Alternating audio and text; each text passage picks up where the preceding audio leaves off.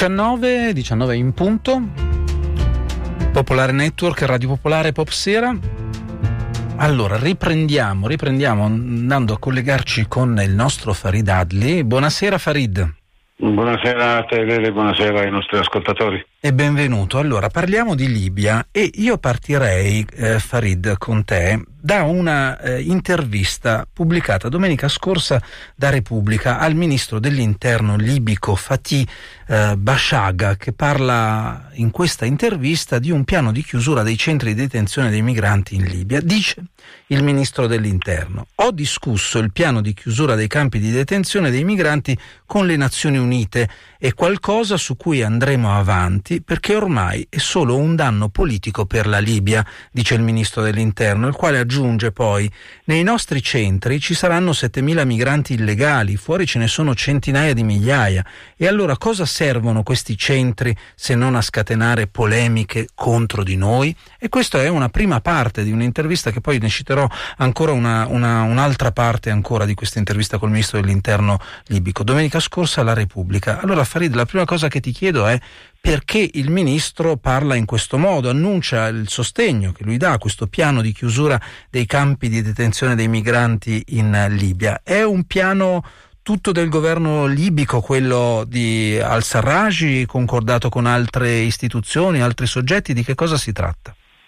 Ma vedi, la questione è stata uh, sollevata uh, subito dopo uh, il bombardamento del campo o centro di detenzione di Tajura dove sono morti 53 uh, migranti. Uh, le Nazioni Unite da tempo uh, chiedevano la chiusura di questi campi, sia l'ACNOR, cioè l'Alto Commissariato per i Rifugiati sia eh, la missione dell'ONU in Libia, eh, sia altri organismi, l'OIM, eh, l'Organizzazione Internazionale delle Migrazioni, hanno chiesto da diverso tempo la chiusura di questi centri perché in questi centri si sono registrati moltissime violazioni dei diritti umani, dei diritti di queste persone, violenze eh, inaudite e così via. Eh, questioni documentate, eh, racconti raccapriccianti, violenze sulle donne eh, e così via. Eh, questo è a causa del tipo di gestione che uh, c'è stata in questi tempi. Ricordiamo che in Libia non c'è un, un, un, uno Stato uh, con un esercito e una, uh, una polizia organizzati dipendono da, direttamente dal governo. Uh, c'è un governo che per la propria sicurezza ha assunto, ha ingaggiato delle milizie private che giocano, sono ingaggiati a pagamento e sono fanno questa, uh, questa funzione. Uh, questi centri di uh, detenzione sono am- amministrati da un dipartimento d- del governo che si chiama Dipartimento per i, la lotta contro la, l'immigrazione regolare, ma in realtà la gestione della sicurezza è in mano a, a, a delle milizie mm. e il centro di Tasura è in mano a una milizia che eh, ha, ha, creato nel, in questo centro eh, di detenzione praticamente una sua base militare. Eh, questa è una realtà conosciuta, conosciuta anche al governo.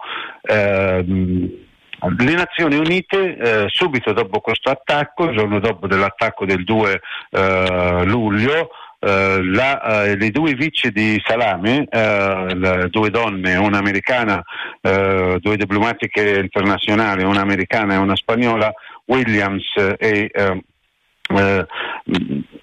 Briera, eh, hanno chiesto esplicitamente la chiusura di questi D'accordo, quindi diciamo così c'è una concordanza tra quello che chiedono le organizzazioni internazionali e quello che il governo di al-Sarraj ha deciso di annunciare, però c'è un elemento che appare come elemento polemico in quella dichiarazione che leggevo prima, ma ne leggo un'altra adesso perché probabilmente esplicita ancora meglio il pensiero che il ministro vuol fare arrivare a noi che abbiamo letto quelle interviste, non solo a noi probabilmente, perché il ministro dell'interno eh, libico in quell'intervista a Repubblica Domenica aggiunge Dice è un piano, il piano quello di chiusura dei campi di detenzione, motivato da ragioni politiche.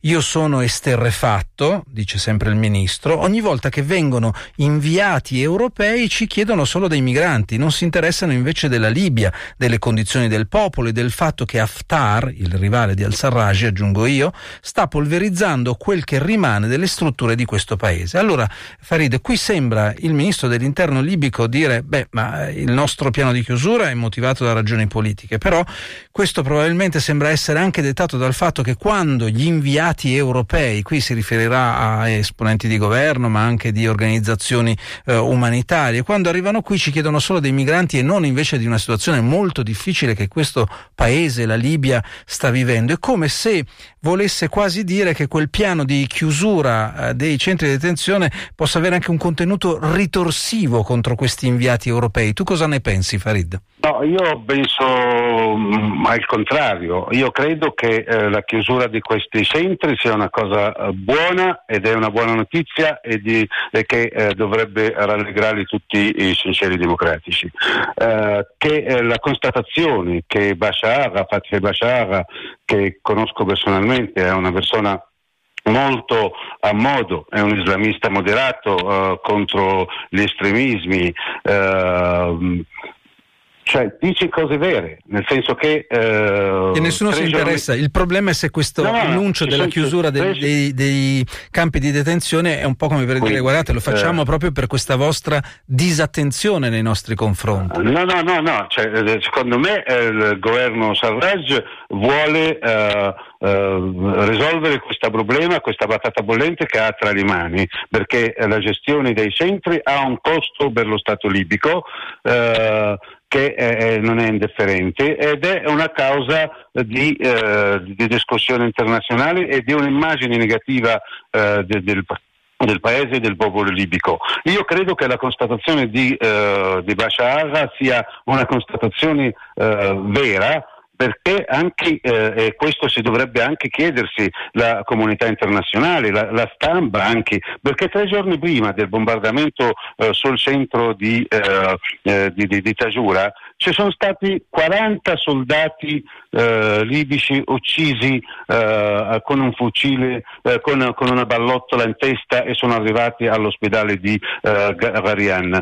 Che purtroppo nessuno ha, ha, parlato di questi se non eh, all'interno eh, delle, de, de, de, notizie, ma nessun titolo ha preso. 40 mm-hmm. soldati in un giorno solo sono stati uccisi da parte di milizie, eh, questo, in questo caso Bro Sarraj, islamisti che sono entrati Avarian. Ecco, penso che questa disparità di trattamento è anche in qualche modo colpisce.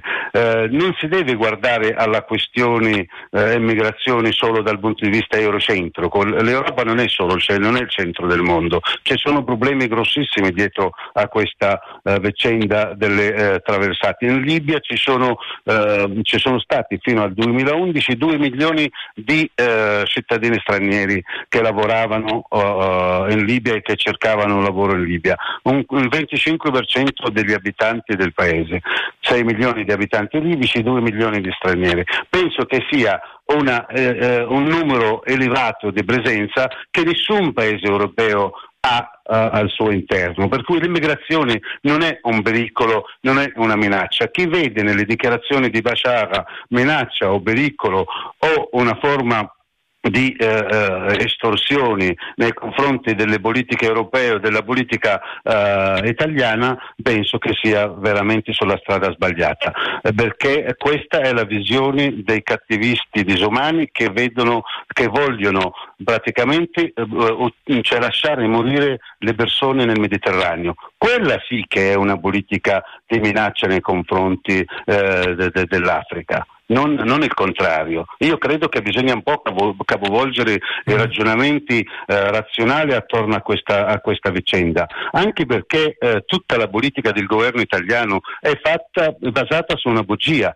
Che, eh, che, che, gli, che, gli, sbarchi in Italia sono diminuiti. Non è affatto vero. Sono, cioè, quelli che sono diminuiti sono gli sbarchi che arrivano con gli, eh, le navi delle ONG, ma certo, gli sbarchi no. quotidiani gli sbarchi quotidiani sono nella, nel, nel, cioè nella media di fra 80 e 100 persone al giorno qua in Sicilia in questo periodo qua, uh-huh. di cui però non, non, non, fanno notizia perché non, eh, non sono uh, twittate da, da, da, dal ministro o, o, o, non sono attenzionati da, uh, dalle forze di sicurezza. D'accordo, del, vedremo, seguiremo poi i passi ulteriori no, rispetto a queste dichiarazioni per capire quanto sono programmatiche oppure no e in che direzione poi si muoveranno di fronte ai passi concreti, alle azioni. Questo ovviamente dovremo vederlo soltanto nei prossimi giorni, nelle prossime settimane. Farid, io ti ringrazio per essere stato con me qui stasera a rimettere, ehm,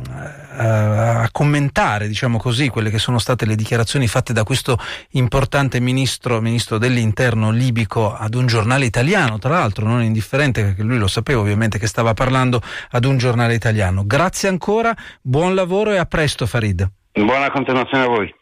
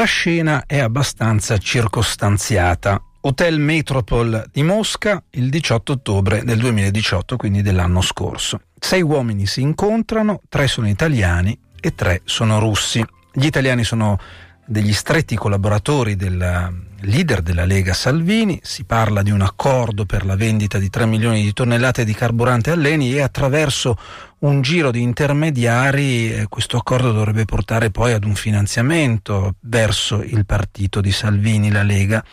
In questo contesto si parla non solo di questo accordo, ma anche di politica. E allora uno dei partecipanti, dei tre russi si sa molto poco, ma degli italiani un po' di più, e uno degli italiani presenti a questo incontro è il leghista Gianluca Savoini, che è un braccio destro di Salvini, che dice agli interlocutori russi Noi vogliamo cambiare l'Europa, la nuova Europa deve essere vicina alla Russia come lo era prima.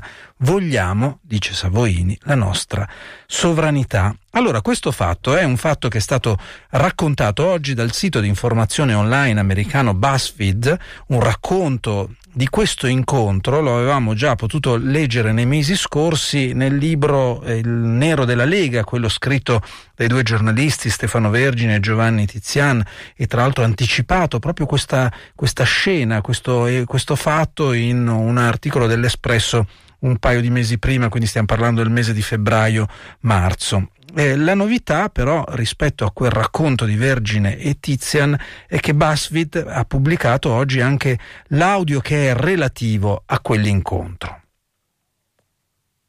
Next day will be the European election and we want to say the new Europe has to be voi direte si capisce ben poco ed è proprio così, è molto difficile riuscire a captare le parole, sono le parole eh, di Savoini in inglese che il sito BuzzFeed ha, pro, ha provveduto a, diciamo così, a sottolineare con dei sottotitoli eh, nella, nel link che è presente sul loro sito. E allora qui Savoini dice vogliamo essere liberi, noi, i nostri figli, non vogliamo dipendere dagli illuminati di Bruxelles o degli Stati Uniti. Salvini è il primo uomo che vuole cambiare l'intera Europa insieme ad altri partiti. Sentite forse l'elenco e qui Savoini fa l'elenco di quali sono questi altri partiti che lavorano insieme alla Lega, l'FPE eh, in Austria, eh, l'AfD in Germania, tutti i partiti di estrema destra, Le Pen in Francia e poi Orbán in Ungheria. Quindi in pratica questi eh, esponenti della Lega che eh, perano una causa leghista pro-russa nei confronti di questi interlocutori russi. Questo è sostanzialmente il grosso di questo file audio che lo potete trovare anche voi, riascoltare e vedere con tanto di sottotitoli sul sito di BuzzFeed.com. Eh, eh, dicevamo di questo, di questo incontro, al di là dell'audio che era il pezzo che mancava, ne avevano già parlato Stefano Vergine e Giovanni Tizia nel loro loro eh, libro, il libro nero della Lega. Allora oggi pomeriggio io ho risentito Stefano Vergine, che è giornalista freelance, per chiedergli eh, che cosa, diciamo così, che considerazioni si sente di fare alla luce di quanto scritto oggi da, ehm, eh, da BuzzFeed. Sentiamo Stefano Vergine. BuzzFeed oggi scrive che il 18 ottobre del 2018 c'è stata una trattativa all'Hotel Metropol di Mosca tra Savoini, l'uomo che per Salvini si occupa dei rapporti con la Russia, due italiani eh, non meglio identificati e tre russi, eh, anche loro non identificati. Queste sei persone parlavano di un piano per finanziare la Lega in vista delle elezioni europee di maggio, quelle che ci sono appena state, attraverso una, una compravendita di gasolio ehm, sulla quale sarebbe stato applicato uno sconto, il controvalore dello sconto sarebbe stato il finanziamento per la Lega di diverse decine di milioni di euro. Ora, questo elemento era quanto voi avevate anche raccontato nel vostro, nel vostro libro, il libro nero della Lega, giusto? Sì, ho letto, ho letto, il pezzo di BuzzFeed ed è esattamente quello che noi abbiamo scritto nel libro nero della Lega, che poi è stato anticipato, questa parte del libro è stata anticipata dall'Espresso a febbraio dell'anno scorso. Può avere, un, può avere, un, significato particolare che oggi si ritorni su questa questione con un elemento in più, quello dell'audio, ma comunque si ritorni e a ritornarci sia un giornale americano che tra l'altro si occupa in genere no, di, di, di scoop di questo tipo. In questo caso non si tratta di uno scoop ovviamente. Eh, beh, diciamo, lo scoop loro è il fatto di pubblicare l'audio. Eh, credo che nel, diciamo, nel, mondo di oggi un contenuto multimediale abbia un certo impatto e penso che loro, credo che loro abbiano, diciamo così, abbiano fatto forza su questo, sul contenuto multimediale. Voi che risposte avete ricevuto da Salvini quando per la prima volta appunto avete parlato nel libro, ma anche mi ricordo in un articolo sull'Espresso di questa trattativa? Abbiamo ricevuto risposte diverse nel tempo, nel senso che subito dopo l'uscita del libro eh, sia Savoini che Salvini hanno bollato le rivelazioni come, come, bugie, come cose inventate, senza fondamento. Anche il, il Cremlino addirittura aveva risposto il portavoce di Putin, Peskov, dicendo chi sono le vostre fonti, diteci chi sono le vostre fonti. Eh, dopodiché eh, diciamo, sia il Cremlino che, hanno, che, Salvini non hanno più parlato di questa cosa, Salvini l'unica cosa che mi ricordo aveva detto era io non ho preso né prenderò mai i soldi dalla Russia, eh, però nessuno aveva mai dato una risposta sulla trattativa, sul fatto che ci fosse stata una trattativa quel giorno specifico con quelle persone a Mosca. Un mese dopo circa, adesso magari ricordo male la data, Repubblica ha fatto un'intervista a Savoini e tra le varie domande gli ha chiesto ehm, quello che hanno scritto nel libro della Lega Stefano Vergine e Giovanni Tizian e corrisponde al vero o meno, lei era al Metropoli il 18 di ottobre, lui ha risposto per la prima volta ammettendo di essere stato lì, ma ha aggiunto io non ero lì eh, per conto della Lega, ero lì come presidente dell'associazione Lombardia Russia. E l'intervista si concludeva così, lasciando diciamo, un, po di, un, po di, dubbi sul fatto che non si capisce per quale motivo il presidente di un'associazione italiana molto piccola vada a trattare una compravendita di gasolio multimilionaria con la finalità di, di, di finanziare la Lega. Però questa era stata diciamo, una missione perlomeno di Savoini. Da lì in poi nessuna, nessun'altra notizia. Così Stefano Vergine, giornalista freelance, uno degli autori insieme a Giovanni Tiziana del libro nero della Lega.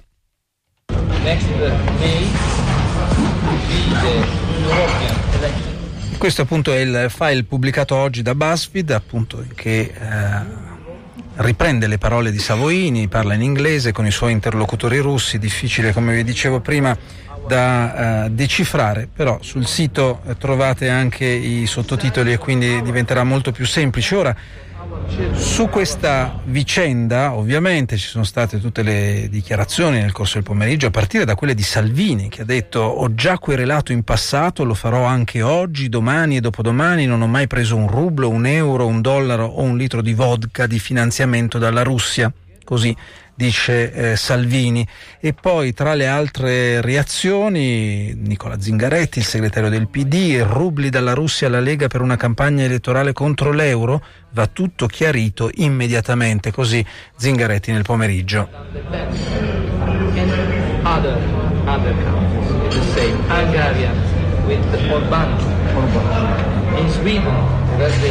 Very democratic, we have, we have our, our 19.22 minuti, questa è Popsera, Radio Popolare, Popolare Network.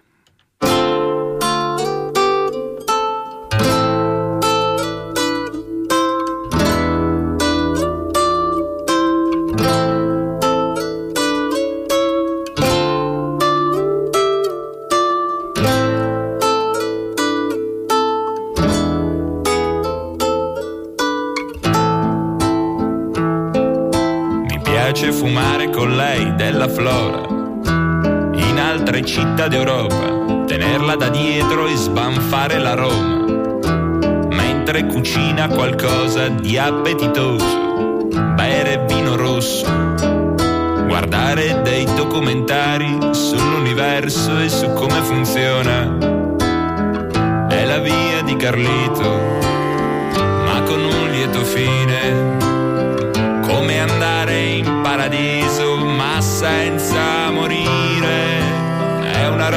senza spine, fa che energie negative. Fra i tuoi amici ci sono delle spie, alla faccia di chi lo va a dire.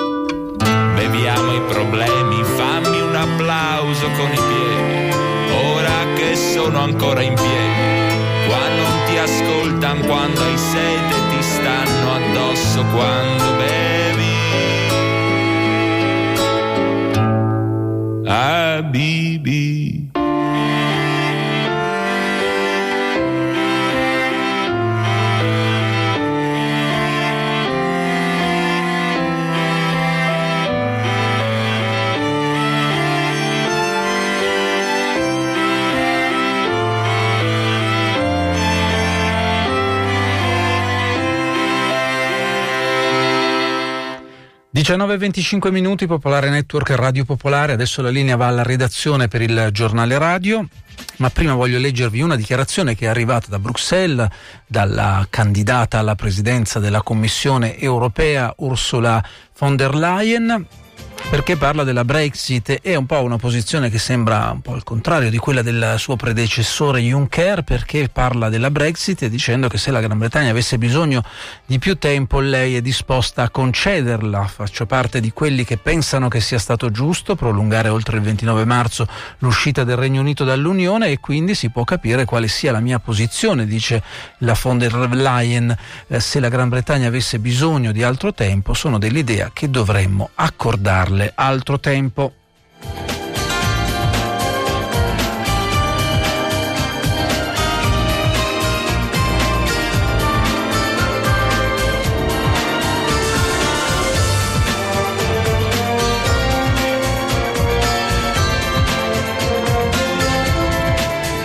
Linea quindi al giornale radio, noi ci risentiamo poi dopo anche lo spazio dell'informazione locale alle 8. A più tardi.